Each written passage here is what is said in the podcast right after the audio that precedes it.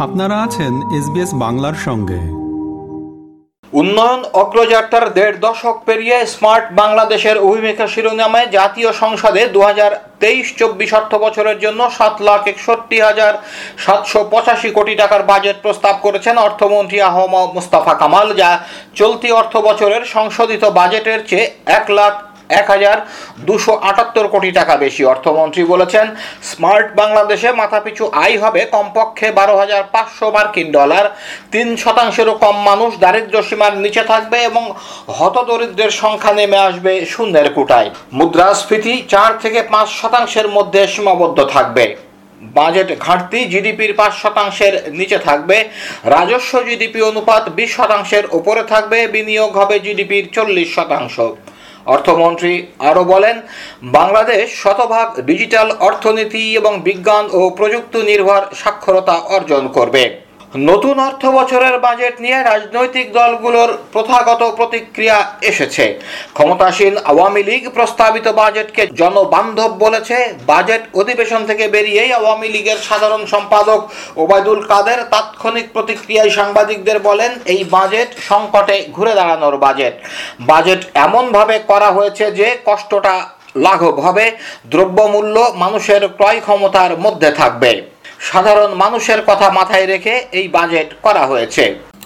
এই বাজেট হচ্ছে সংকটে ঘুরে দাঁড়ানোর বাজেট আমি এক কথায় বলব, এটি একটি জনবান্ধব বাজেট আর আমাদের মাননীয় প্রধানমন্ত্রী বঙ্গবন্ধু কন্যা শেখ হাসিনার যে স্মার্ট বাংলাদেশ স্মার্ট বাংলাদেশ বিনির্মাণের মধ্য দিয়ে বঙ্গবন্ধু স্বপ্নের সোনার বাংলা অভিমুখে যাত্রা সেই অভিযাত্রার প্রথম সোপান আমরা অতিক্রম করছি। আমি তো বলছি বাংলাদেশ ঘুরে দাঁড়াচ্ছে। এর বিপরীত প্রতিক্রিয়ায় বিএনপি বলেছে এটা লুটপাটের বাজেট। বাজেটের তাৎক্ষণিক প্রতিক্রিয়া জানাতে ঢাকার বনানীতে নিজের বাসায় সাংবাদিকদের সামনে আসেন বিএনপির স্থায়ী কমিটির সদস্য আমির খসরু মাহমুদ চৌধুরী। তিনি বলেন, বাজেট হচ্ছে রাজনীতির চিন্তার প্রতিফলন। আজকে যেখানে অবৈধ দখলদার সরকার বসে আছে, তাদের তো সাধারণ মানুষের চিন্তার প্রতিফলন ঘটবে না। আওয়ামী লীগ সামষ্টিক অর্থনৈতিক স্থিতিশীলতাকে ধ্বংস করে দিয়েছে বলে মন্তব্য করেন সাবেক এই মন্ত্রী। আমির খসরু মাহমুদ চৌধুরী বলেন, এই বাজেট সরকার দিচ্ছে না আইএমএফ দিচ্ছে সেটাও তো দেখার বিষয়। মূলত আইএমএফ এর শর্ত অনুযায়ী তাদেরকে বাজেট দিতে হবে। তো হবে না হবে, এটা তো এখন তারা বাজেট দিচ্ছে না আইএমএফ বাজেট দিচ্ছে তো দেখার কথা। আইএমএফ যে দিচ্ছে, তারা তো বলেছে কি কি কি কি করতে হবে। এবং বাংলাদেশের অর্থনীতি কি কারণে আজকে এই পর্যায়ে, নিম্ন পর্যায়ে এসে নেমেছে? এগুলো কারেক্ট করার জন্য আইএমএফ এর যে যে যে কি বলে, শর্ত। তো এই শর্ত মেনে চললে মূলত আইএমএফ এর শর্ত অনুযায়ী তাদেরকে বাজেট দিতে হবে।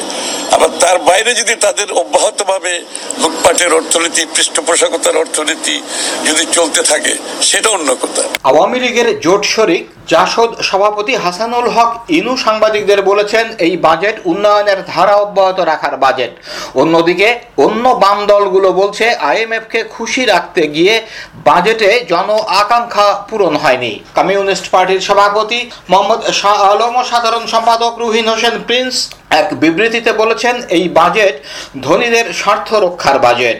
বিপ্লবী ওয়ার্কার্স পার্টির সাধারণ সম্পাদক সাইফুল হক নতুন বাজেটে সাধারণ মানুষের জন্য কোনো সুখবর দেখছেন না।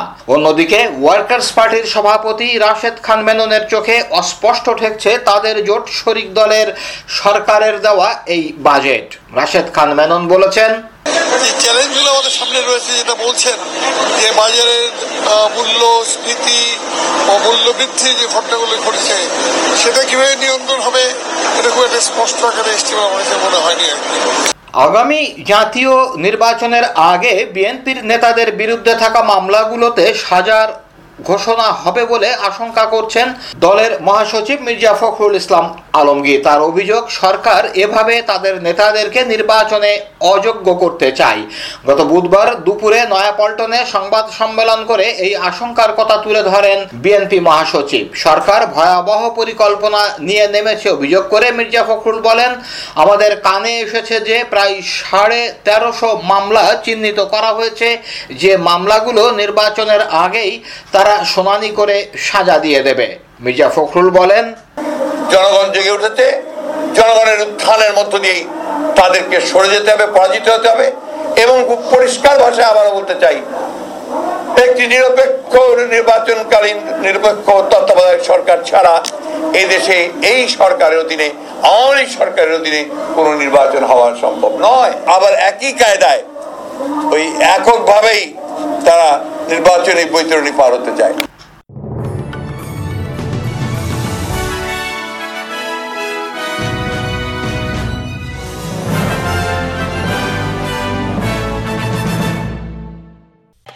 আমাদেরকে লাইক দিন শেয়ার করুন আপনার মতামত দিন। ফেসবুকে ফলো করুন এস বাংলা